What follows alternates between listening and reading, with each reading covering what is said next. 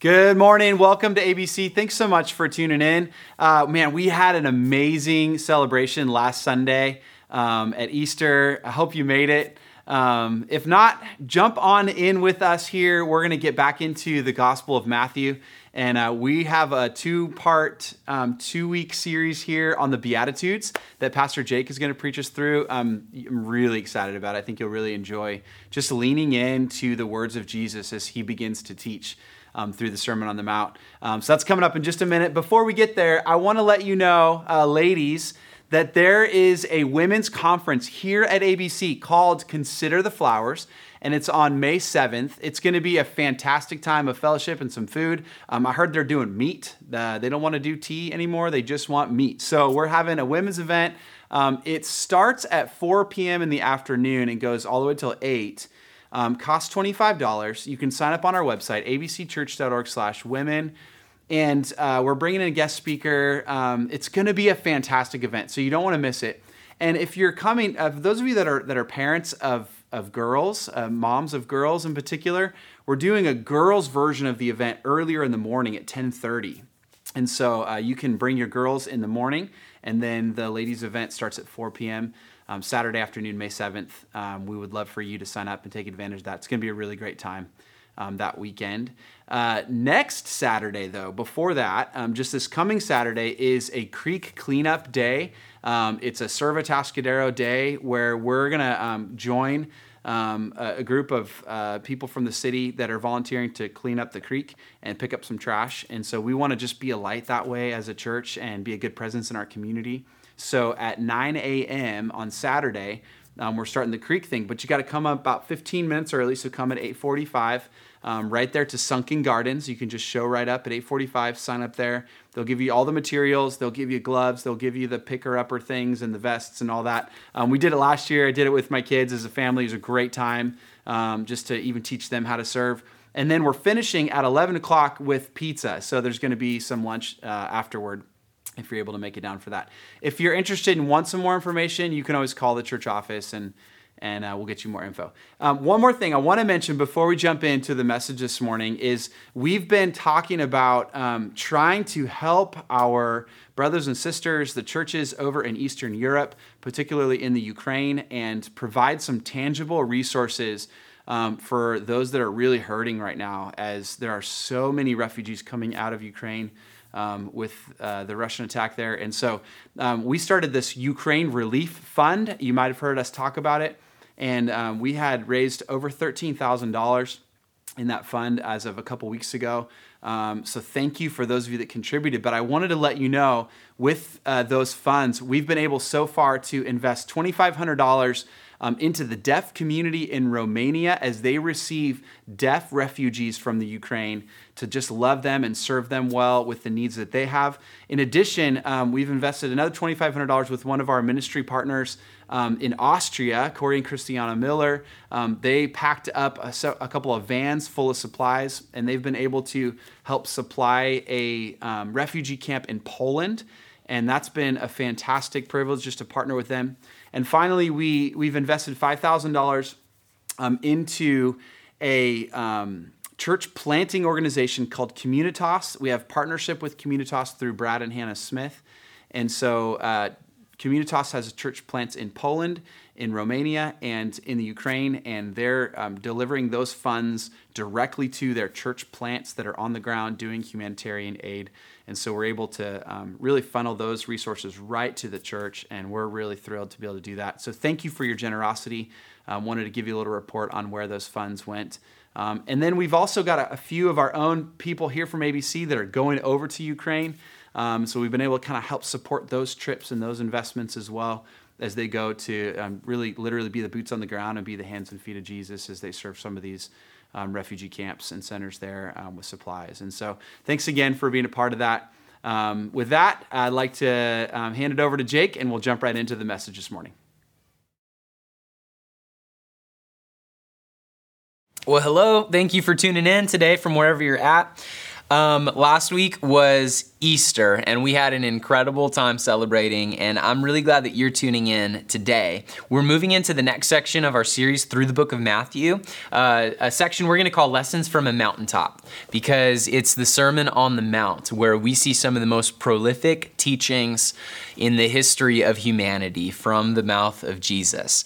And I get to kick us off with Matthew chapter 5, verses 1 through 6. And as we were looking over it the last week or so with me and Jeff and Gerald, I was going to do verses 1 through 12, which is all of what we call the Beatitudes.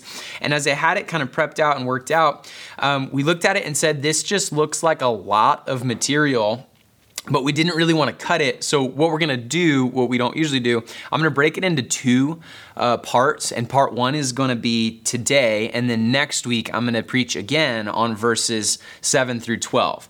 Um, so that's how it's gonna go this week and next week. Um, here's what I'm hoping for over these next two weeks. Uh, last Sunday being Easter, we were crowded up into the Atascadero High School Stadium with 1,500 people or so.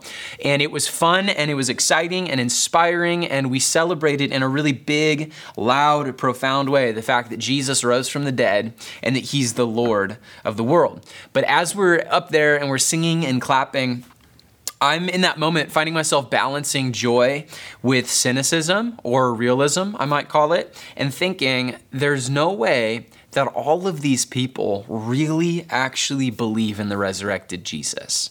I don't mean that in a judgmental way because I'm wondering that of myself too. There's no way that all of these people really actually have, have structured their lives in a way that they would need to structure their lives if they really believed that sort of thing. Like, I honestly believe that, or I doubt that there are 1,500 people in our community who really actually live as if the resurrected Jesus is the all out, unconditional Lord of their life with nothing held back from Him. And then I'm, I'm thinking, is that true of me? Is my life truly characterized by a proper response to the death and resurrection of Jesus? And I would say, yeah, I mean, I try. But in so many ways, I still struggle so much with actually integrating that or actually integrating myself into the story of Easter. In many ways, it still feels like last week is like an accessory to a life that I'm otherwise kind of figuring out on my own with or without the reality of the gospel. And the story of Easter is more like subscript to the more central plot line of everything else that I have going on. I think a lot of people probably feel that way. Maybe you're someone who feels and can see a good deal of obvious brokenness in your life. And so maybe you're just doing due diligence, trying to find all possible remedies, and you're seeing if church might be the medication that works, but you're not really counting on it. Or maybe just the opposite, and you're someone who doesn't feel much obvious, clear brokenness in your life at all, and you seem to be optimizing just fine without Jesus. But going to church on Easter for some reason is still culturally important to you, so you were here. Or for a lot of us, and I think this really is a lot of our church, you earnestly believe in the crucified and the resurrected Jesus, and you believe in what he did, that he paid the highest price for you to restore you to a right relationship with God and to buy you back from sin and you want your life to be dominated by the gospel, you would say that that is the most important thing about you, the thing on which every other part of your life rests. But still, you struggle to fill in so many of those gaps between what you say and what you celebrated in a big way last week with how your life actually works. So you'd say, I believe that. I believe Jesus died and he rose again.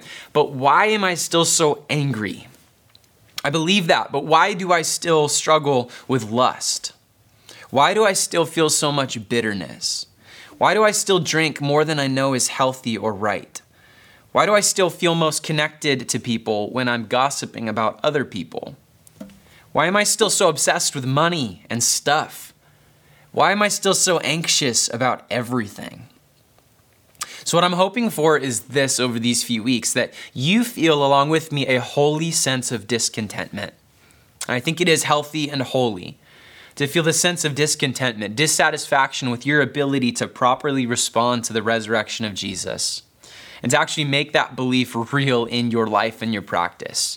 No matter where you're at on that spectrum of faith, whether last week was your first time at church since Christmas and you're still not convinced that corporate worship is a meaningful part of life, but for some reason you, you're still interested in sniffing it out again or whether you're here every week, multiple times a week, but you're just as disillusioned by your own lack of progress as I often am. I'm hoping that right now you feel the disconnect between the victory of Easter and the daily struggle to just be a decent human. I hope you're hungry for more and better. Because in the text today, way before his death and his resurrection, we see Jesus open his mouth from a mountaintop and he starts teaching a way of life that answers that question What would my life look like if I really believed in the resurrected Jesus? Let's read the text from Matthew 5 1 through 6. Seeing the crowds, he went up on the mountain, and when he sat down, his disciples came to him. And he opened his mouth and taught them, saying, Blessed are the poor in spirit, for theirs is the kingdom of heaven. Blessed are those who mourn, for they shall be comforted. Blessed are the meek, for they shall inherit the earth. Blessed are those who hunger and thirst for righteousness, for they shall be satisfied. We'll finish the rest next week, but for this week, let's look at these uh, really four statements, these four blessed statements and descriptors of the blessed person. I've heard that every person will attempt to answer at least these three questions in life Who am I? Who or what is God? And what is the good life? For our purposes, what is the blessed life? It's really the same question. I mean, if you look here or here or here, you'll see different answers to that question. What is what is blessedness? What does it mean to be blessed? Check the hashtag on Instagram, and you'll see. I mean, a, a wide range, um, but a lot of it is different from what Jesus is about to prescribe to us. I mean, at the worst of the hashtag of blessed, it's like the most obnoxious. You know, it's like a stack of cash in a Bentley or something, and that's hashtag blessed. But even at best, maybe it's something like um, like a picture of your kids that you love or a picture of your best friends that you've been blessed with. Hashtag blessed. But it's interesting that in this list, Jesus doesn't necessarily put anything that we would naturally associate with blessing or with goodness. In these verses that we call the Beatitudes, Jesus begins casting new vision for just how good the good life can be, just how blessed the blessed life can be. But it's completely upside down from everything we or his original audience would have assumed. And spoiler alert, in the paradigm of Jesus, it is completely possible that you would be poor, sad, hungry, and blessed all at the same time. Let's talk about that word blessed, and then we'll get to these four statements. Um, there are two versions of the word blessed that we see throughout Scripture, and like a lot of words in the New Testament, there's often a pairing um, of what it was in Greek and what it would have been in Hebrew or where it came from in Hebrew. So the first is the word blessed that comes from the Greek word eulogio and the Hebrew word baraka. So both of those work together to mean this. This is a version that says you're asking God for some blessing or favor. So it's like asking Him um, for, for the thing that you're hoping for, for the miracle that you're praying for. So this is seen in the worship leaders in the Old Testament. It's seen in our prayers when we say, Lord, bless the sick. Lord, bless my mom and dad. Bless my, my kid as they go to school today so on and so forth. It's seen in Chance the Rapper. He says the praises go up, the blessings come down. That's that kind of blessing. This is not the word used in the Beatitudes, but this is a word all throughout Scripture. But the second is from the Greek word makarios and the Hebrew word asir. So Raymond Brown explains this really well. He says that recognizing an existing state of happiness or good fortune, that is this blessedness. So it's to affirm the quality of spirituality that's already present. Friedrich Hauck says that this form refers overwhelmingly to the distinctive religious joy which accrues to man from his share in the salvation of the kingdom of God. This is the word used in the Beatitudes. And this distinction is really important, and we'll come back to it as we close today. Let's go to this first statement Blessed are the poor in spirit. Blessed are the poor in spirit. What does that mean? There's a really special place in God's heart throughout scripture and throughout history for the financially poor um, and those poor in materials. But this has a different nuance to it. It is poverty, but it's poverty of spirit. Really harkening back to Isaiah 66, 2 kind of heart. This is the one to whom I will look, God says. He who is humble and contrite in spirit and trembles at my word. Or think of David in Psalm 51, a broken and contrite spirit God will not despise. D.A. Carson says this is to acknowledge your own, what he calls spiritual bankruptcy. So, this is a, a, kind of humility, a kind of brokenness, realizing your lowly state before a holy God. To say, there is nothing in me that's valuable enough to commend myself to God. So, I'm blessed when I realize I have nothing to give. I'm coming to the kingdom knowing I have nothing to give, nothing to offer. So, I'm just pounding at the door, pleading with the king to let me in. It's this tone of humility. And if you think about that, it's important because it will be very hard for someone who isn't humble in spirit, who isn't broken in spirit or poor in spirit. It'll be really hard for that person to want to do anything else that Jesus tells them to do. Anything else he's about to say about a number of things, about anger and lust and divorce and money, like he's going to really lean into some things. If you're not coming to him poor in spirit, ready to receive in humility, it's going to be really hard for you want to do anything he or Paul or Peter or James or John are going to tell them to do. It's the spirit of that famous line from D.T. Niles where he said, as a preacher, he said, I'm just a beggar telling other beggars where to find bread. That's what we do when we evangelize, when we teach. So, with every blessed statement of these four blessed statements, there's kind of an answer or a result to that. For this one, it says, Blessed are the poor in spirit, for theirs is the kingdom of heaven. Isn't that beautiful? For all the things that they don't have, the poor in spirit, look at what they get. For you and me, for all of the faithfulness that you know you lack, for all the emotional fortitude that you don't have, as you realize your own weakness and your humility and you acknowledge that, look at what you get. Yours is the kingdom of heaven. Number two says, Blessed are those who mourn. Blessed are those who mourn. Not just the normal losses of life, but also mourning over the sin and the brokenness of ourselves and our world. So, to grieve injustice as it happens everywhere, and especially grieving indifference to the gospel, to, to grieve those things, to mourn about those things, that's a blessed way to be, a blessed way to live. Interesting to note, there's two perverted sides of our society regarding grief and loss and mourning and suffering. One is an industry dedicated to avoiding it, and the other is an industry dedicated to being entertained by it. But the way of Jesus is not to avoid it or to exploit it, but it's to embrace it for the depth of spiritual formation that awaits there. That's the point, and that's the invitation. Blessed are those who mourn. There is a depth of spiritual formation and growth and character development. That's why James says, Consider it pure joy, my brothers, whenever you face trials of many kinds, because there's some growth that happens there that doesn't happen anywhere else. Old Testament poets and prophets called this sort of season the desert or the valley. Jesus called it the wilderness, and he experienced that. St. John of the Cross called it the dark night of the soul. He explores the question that psalmists and every Christian asks at some point. It's this question O Lord, why do you hide your face from me? It just makes me think do we have a paradigm for this kind of relation, this kind of living with God? Living with a God who sometimes feels like he's hiding from you, like he's being silent, like he's hard to find. In the grief and in the loss, it's hard to see what he's doing or where he is. Which leads me to ask okay, so when are you blessed? And what role do circumstances play, if any? Because there's, I mean, if you, if you break life down into, and this is really reductive and overly simple, but if there's kind of a time when life is easy and a time when life is hard. And when I say easy, I think a lot of people will say that's when life feels good, okay? I think our definition of the word good is way too narrow. Um, but I think when we say that, we probably mean it's easy. Like there's little to no resistance b- between what we want and there's little to no obstacle.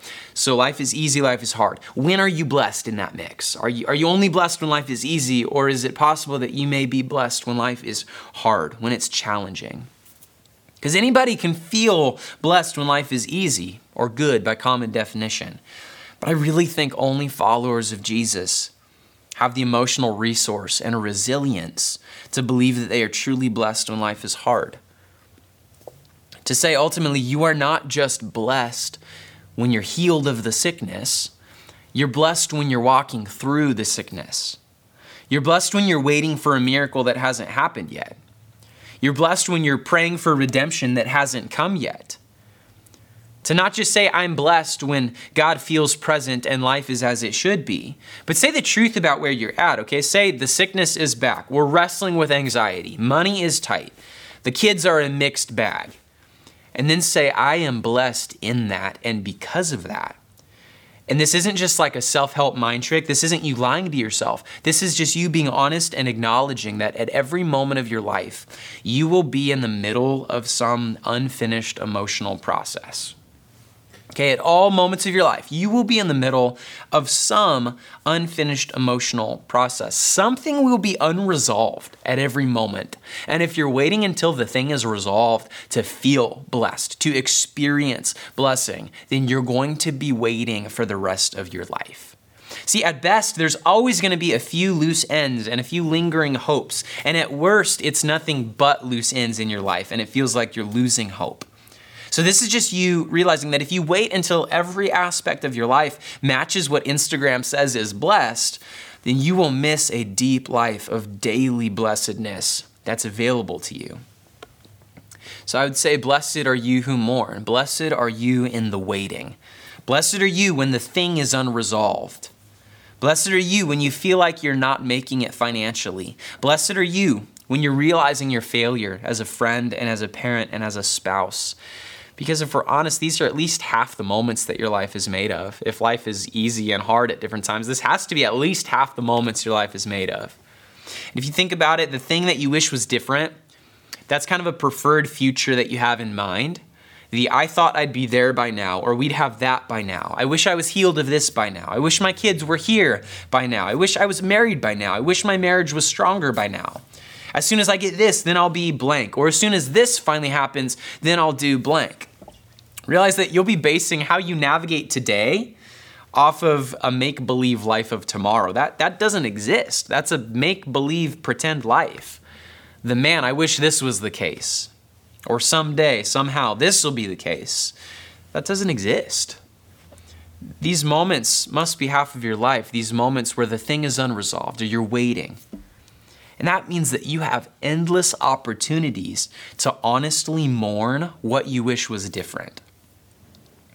All I'm saying is this don't miss the depth of spiritual formation that awaits you in these moments because you're waiting until life is finally easy in order to be blessed. If you wait until you feel blessed, to feel blessed, you will never feel blessed, is kind of what I'm saying. Okay, Dr. Seuss.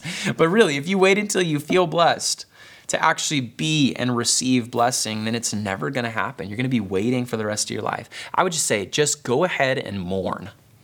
Go ahead and just mourn for whatever it is that you're in the middle of right now, whatever it is you're waiting for. And the answer to this is that they shall be comforted. He says, They shall be comforted, those who mourn. And I think Jesus sheds more light on this here in a beautiful way kind of answering the, the problem, the reason that we try to avoid or hurry through mourning, I think is because we think that comfort comes from the resolution of our issues. But that's not the whole truth. That's part of the truth. There is some comfort in resolution. But remember this comfort doesn't come from the absence of problems, but from the presence of God. Comfort doesn't come from the absence of problems, but from the presence of God. Because you know what you're gonna get after this problem is resolved? You're gonna get a new problem. Yay, congrats, you know, spoiler alert. So if you're constantly waiting for the absence of problems from your life before you receive and experience blessing and blessedness, it's just not gonna happen. Blessed are those who mourn. Go ahead and just mourn. Number three, he says, Blessed are the meek. There's a word we don't use often, or if we do, I think we probably have negative connotations to it, probably not positive ones. What is meekness? Douglas O'Donnell says it is someone who is gentle, humble, unassuming, and willing to serve. I love the spin Aristotle put on it. He said that it's the virtue of acting halfway between recklessness on one side and cowardice on the other. So it's the golden mean between two extremes. And like I said, Greek and Hebrew are always kind of working together and they both shed some new light on it. So in Hebrew, it has a sentiment of obedience and accepting God's guidance. And then the Greek tone says that it's an ethical median way that will assist in working out problems, disputes, and disagreements, and put those together. And there's actually a really beautiful picture of what meekness is. The question for me is Is it compatible with every iteration of Jesus that we see? Like, do we see this in all the, the forms and all the scenes and the snapshots of Jesus? Because in a, in a manger as a baby, for sure, like that's a meek, meek and mild, right? But what about like mean and wild Jesus? What about the table flipping, temple cleansing Jesus? Is that a meek Jesus as well? We get this important sense in which the word meek doesn't at all imply lack of power, but rather power under control. Power and strength focused in the right way at the right time. And I think Kenneth Bailey says it so well here that the one who is truly meek is the one who becomes angry on the right grounds against the right person in the right manner at the right moment and for the right length of time. What does Jesus say about the meek? He says, They shall inherit the earth. Which probably corrects the assumption of a lot of his listeners because you think, what kind of person would listeners think would inherit the earth, would inherit the land? Probably someone strong and dignified and loud, probably warriors and kings. But not according to Jesus. He says it's the meek. It's the meek, the ones who have this temperate sort of balanced disposition, that they're angry about exactly the right things in exactly the right, fair way. The meek shall inherit the earth. And then we see number four those who hunger and thirst for righteousness. Those who hunger and thirst for righteousness. Notice he doesn't say, Blessed are the righteous. This is so interesting to me. He doesn't say, Blessed are the righteous, but he says, Blessed are those who want to be. Isn't that freeing? Like for that, that feels so freeing to me. Because if I say blessed are the righteous, I'm like, I look in the mirror and I'm like, well, shoot, there goes that, right? Like hopeless. But blessed are those who want to be. Well, I can I can want to be. I know how to want to be better. I know how to want righteousness. He's saying, Blessed are not those who have arrived or think they have arrived, but those who continue at whatever cost in their journey toward a more perfect righteousness, toward more holiness, toward more conformity to the image of Christ. That's who the blessed are. And that comes from humility. There's this cool sense in which all these Beatitudes kind of stack on each other. That comes from somebody who's poor in spirit, someone who's meek before the Lord. Because nobody gets into the kingdom unless they realize their unrighteousness before God. You don't get hungry for righteousness unless you humbly realize your own unrighteousness, right? Nobody squeezes through the eye of the needle unless they shed that baggage, that excess weight of pride and self accomplishment and self sufficiency. There's an interesting note, too, that the terms used for righteousness they don't really refer to an absolute ideal ethical norm but it's a term that denotes a relationship. Rudolf Bultmann highlights this in a really cool way, saying that your righteousness is the verdict of the forum to which you are accountable. Really, so you're righteous in relationship to whom is the question. Who decides that? In whose eyes, in whose relational context are you righteous? And the answer is with God. In your relationship with God, He has made you righteous. And what's the result for the righteous? For those who hunger and thirst for righteous, they shall be satisfied.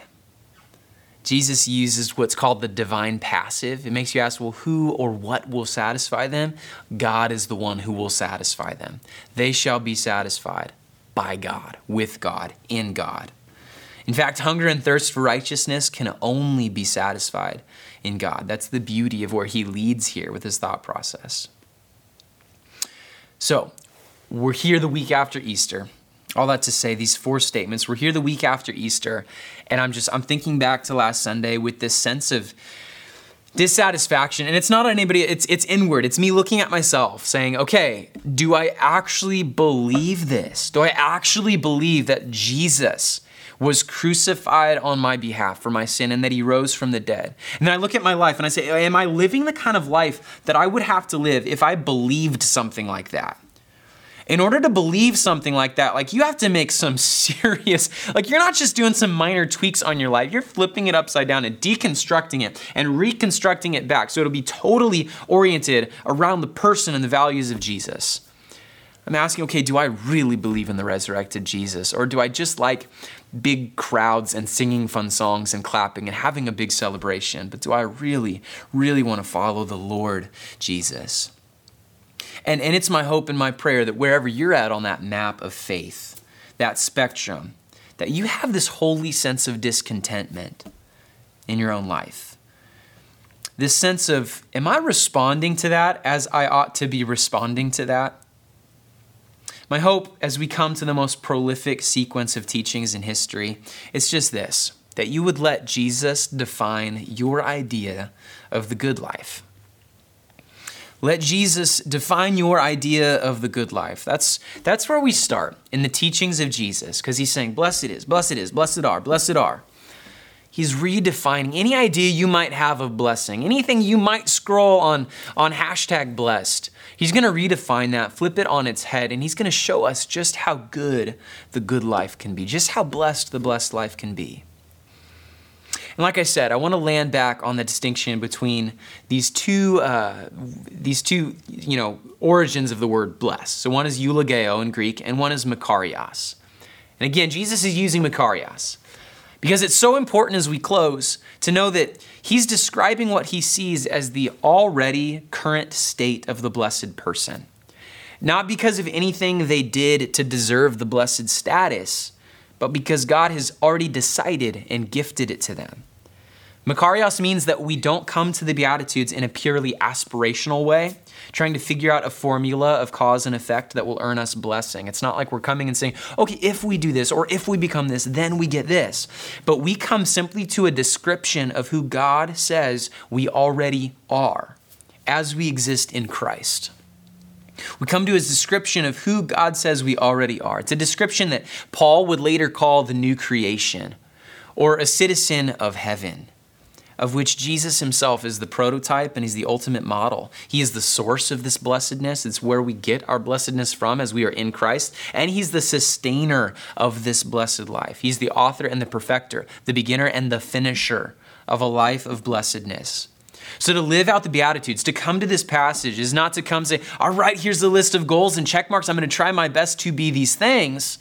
It's to come to description that is literally from Jesus that we see it. It's through Jesus that we live it, and it's to Jesus, all for his glory and his renown.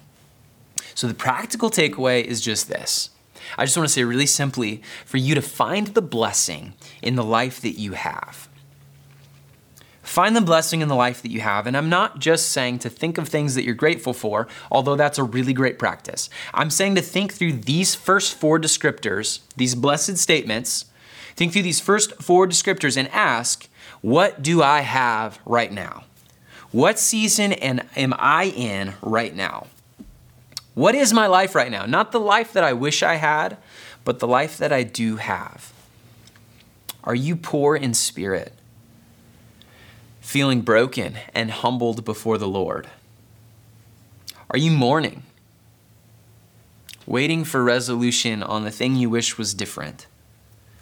Are you meek? Are you hungry for righteousness, striving to be better? Jesus says you are blessed.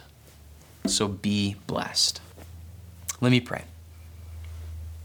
Father, I want to thank you for your word and thank you for this snapshot into the teachings of Jesus. Jesus, thank you for uh, your courage to get out. I know you're God, but you were also 100% human at that time. And, and you stood up in front of everybody and you started teaching things that were so revolutionary.